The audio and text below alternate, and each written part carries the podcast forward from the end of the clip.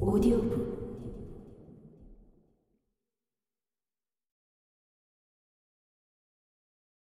데이터 과학자에게 필요한 역량은 무엇인가?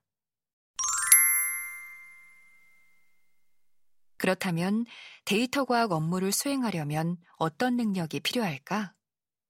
앞서 이야기한 것처럼 데이터 과학 업무에 대한 인식을 넓힐 필요가 있다. 특히 이 업무는 반드시 코딩을 하는 사람 혹은 특정 개발자만의 영역이 아니라는 점을 기억하고 있어야 한다. 데이터 과학은 결국 현실의 비즈니스 문제를 기존에 축적한 데이터를 통해 해결하려는 시도라는 점을 명심하자. 이와 함께 자신이 데이터 과학 업무와 얼마나 잘 맞는 사람인지도 고려해보자. 아래의 세 요소를 기준으로 삼으면 좋을 것이다. 데이터 문해력, 데이터 리터러시.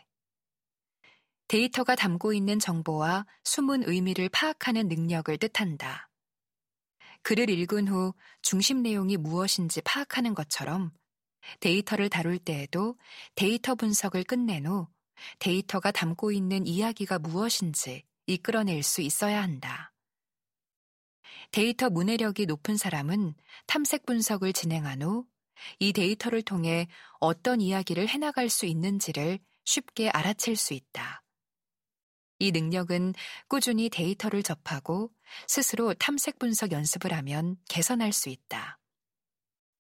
최근에는 여러 업계에서 아이티 문해력, 아이티 리터러시와 더불어 중요하게 여기는 능력이다. 끈기. 사전적 정의는 쉽게 단념하지 아니하고 끈질기게 견디어나가는 힘을 의미하지만 여기서는 문제 해결을 위해 얼마나 깊이 몰두할 수 있는지를 측정하기 위한 개념으로 변용했다. 데이터 과학뿐만 아니라 기술 업무 전반에서는 해결하고자 하는 문제에 대한 답안을 도출하기 위해 다양한 관점에서 가설을 수립, 검증하는 경우가 많다. 그러므로 끈기는 데이터 과학자에게 상당히 중요한 능력이라고 할 수 있다. 비즈니스 흐름에 대한 이해. 흔히 도메인 지식이라고 부르는 내용이다. 앞서 언급한 두 요소와는 달리 도메인 지식은 경험을 통해 배우거나 도제식으로 전달되는 경우가 대부분이다.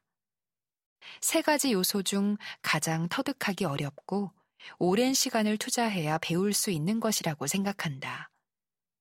최근 기업들은 데이터 과학자를 신입으로 선발하지 않고 기존의 타 부서에서 근무하던 경력자에게 코딩 교육 등을 실시하여 데이터 과학 업무에 배치하는 경우가 많다.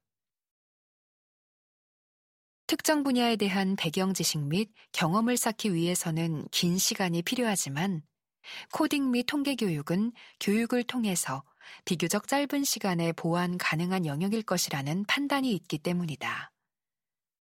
위에서 언급한 요소들을 살펴보면 코딩에 대한 내용이 없다는 점을 알 수 있다. 최근 다양한 보조도구를 통해 코딩의 부담을 줄이고 데이터로 가설을 검증하도록 돕는 시도가 늘어나고 있기 때문이다. 가장 단순한 방법으로는 데이터 과학 프로젝트가 필요할 때 데이터 분석을 위한 코딩을 할 수 있는 외부 업체에 프로젝트 단위로 일을 의뢰할 수 있다.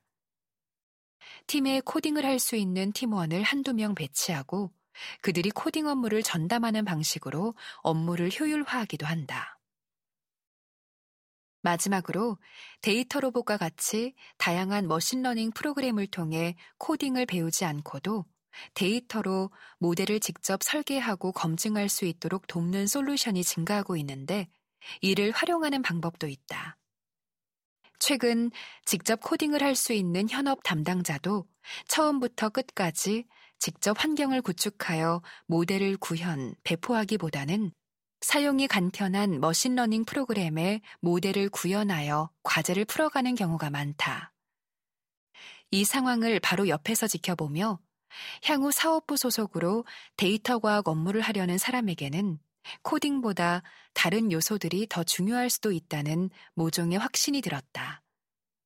바로 통계적 개념을 어떤 비즈니스 상황에서 적용할 것인지, 그 판단이 옳은지 틀린지 판단할 수 있는 직관과 경험이다. 물론 이는 아이티 회사에서 핵심적인 업무를 담당하는 데이터 과학자가 아닌 비아이티 업계에서 사업부 소속으로 근무하는 데이터 과학자의 이야기에 가깝다. 그렇기에 향후 아이티 업계의 최전선에서 일하고자 하는 꿈이 있다면 이 내용은 어디까지나 참고용으로 생각하는 것이 좋다.